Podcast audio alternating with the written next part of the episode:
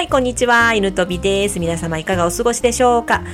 今日もですね、早速漢字を書いていきたいと思います。今日の漢字は圧力の圧。この字なんですけども、漢字の成り立ちが崖の断層の形と地面から芽が出ている形で土。上から土で覆うことで押さえつけるとか押すの意味になってます。これとっても分かりやすい形してますよね。あ、そうそう、あの、この漢字の成り立ちのことで、あの、質問をいただいてまして、いつも何か見て、あの、漢字の成り立ち話されてるんですか？ということだったんですけども、見てます。これです。じゃーん。ドラえもん、国語、面白攻略、絵で見て覚える、小学漢字1026ということで、これ見てやってます。これはあの小学校で習う漢字しか載ってないんですけども、でもね、ほら見てください。とってもね、こう、わかりやすく絵から、ね、漢字がどのようにしてできたかで、この意味とかもちゃんと書いてくれてで、何が面白いって、このね、ほら、藤子さんの藤子 F 藤子さんっていうんですかね。このドラえもんのあの、ちょっとミニアニメがね、ミニコントみたいなのがすごく面白くて、ついついついつい読んじゃいます。あ、すいません、話それましたね。じゃあ、この圧力の圧という漢字からですね、今日は、まあ、あの、どうすればね、書道の練習を、まあ、苦なくできるかという話をしたいんですけども、あの、やっぱりどんだけ書道が好きでも、ハマってても、ちょっと面倒だなって思う時が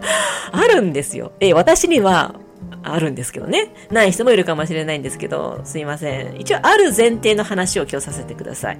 こういう、まあ、練習とか鍛錬とかいうものは、まあ、地味で派手さもないから楽しいこともなければ黙々と淡々とあのしていかないといけないんですけどもしていかないことにはうまくならないっていうのがまあ世の常でして、まあ、それは分かっているけど、まあ、でもちょっとサボりたいなって思う時もあるじゃないですか私はあるんですけどねでそういう、あのー、時に、まあ、どうすればね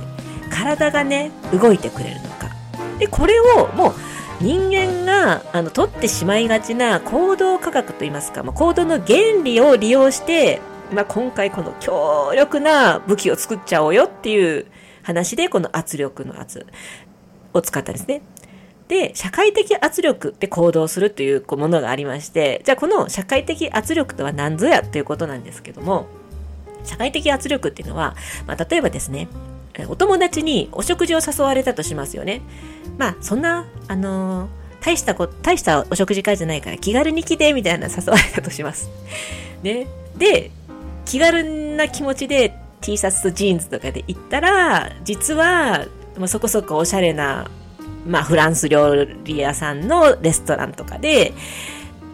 えー、みんなもね、それなりにカチッとした格好をしてて、とか。で、自分が、その大勢多数の中で浮いちゃって、まあ、つまはじきじゃないけど、まあ、あの、はみ出し物みたいな、ね、思いをした、恥ずかしい思いをしたとか。ね、こんな意地悪されることもないと思うんですけど、まあね、こんな感じです。あの、人って、やっぱり多くのものに同調したくなるんですよね。これが、あの、社会的圧力。圧力なんですよ。もう、自然とそっちの方に行ってしまう。やりたくなっちゃう。で、これをちょっと利用しちゃおうよっていうお話を今日します。で、書道の話で言えば、まああの、書道教室もいろいろあると思うんですよね。すっごくあの真剣にやっているところもあれば、方や、まあ、あの、ちょっと趣味程度にね、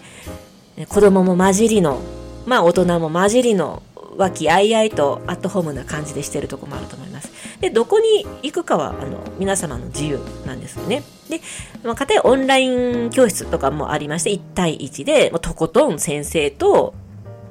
ね、ガチでやるとかいうのもあります。で、こんな感じで、環境というものがいかに人の行動を変えるのかっていうことなんですよね。まあ、当然、あの、独、独学で書道の勉強されてる方もいると思うんですけども、やっぱりね、いつかはつまずくというか、ああ、ちょっと練習やりたくないって思う時が多いと思います。特に独学の方は。それには理由があるんですよ。一人での限界というのは周りの目がないんですよね。ここで同調の行動の原理というのが使えないんですよね。先ほども言ったように人はもう周りからはみ出し物にされたくないから周りのレベルに合わせようとするんですよ。ということはですよ周りの方が優秀であればそのレベルに追いつこう自分ははみ出し物になりたくないから一生懸命練習しようという自然な行動が出るんですよね。ここを利用しようよっていうことなんですよ。なので、まあその教室によっては雰囲気が違うのも、うん、いいんですけども、自分がどこまで極めたいのか、どのような書道をしたいのかっていうので、全然環境とか行動力が変わってくるので、そこはしっかりと選んでいくといいと思います。こういうふうに意識的にあえて教室を選ぶっていうのがとっても大事だなと思います。まあ、その、ね、書道に限らず勉強でも、人間関係でもお仕事、仕事場でもそうだと思うんですけども、あの、ほらよく、環境で人は変わるっていうじゃないですか。もうまさにそうだと思うんですよね。で、そういうわけで、やっぱりみんながやっていることが、レベルが高かろうが低かろうが、それが当たり前になって、その人の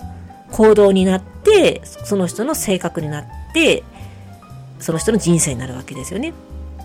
それを考えるとやっぱり自分がやりたいことをやってる人たちの仲間に入ると言いますかね。身を置くというのはとても大事だなと思っております。でここでねちょっとあの勘違いしちゃいけないのが友達が行く友達と仲間の違いなんですけども友達がいるからここの書道教室に行くとかそういうコミュニティにに入るとかは、まあ、全然いいんですけども、まあ、はっきり言って仲間と友達とは分けた方が私はいいと思ってるんですよね。仲間というのは自分の目標に一緒に向かう能力を高め合う仲間を仲間といて友達というのは自分の感情を人生において豊かにするための存在だと思うんですよ。楽しいから一緒にいるわけじゃないですか。能力を高め合う仲間ややじゃなくて友人もいると思うんですけどもまあでもそれは気が合うから最初に友達になって結果的にあの気が合う流れで、まあ、能力を高め合うというのもあるかもしれないんですけども大体そのほら自分がやりたいことでライバルがいるじゃないですか。ライバルから友達になるっていうのはなかなかない話でやっぱりこういうところなんですよね。仲間と友達は分ける。うん。と、この行動原理を使いやすいです。で、あの、この仲間を探す時にちょっと注意したいことがありまして、それはね、あの、自分のレベルよりもちょっと上、2、3歩上のところの仲間探しをしてください。あまりにもかけ離れた、まあ、例えば自分の年収が300万なのに年収ね億超えたちの中に入るとかそういうのになってしまうともうね優秀な人を避けてしまうような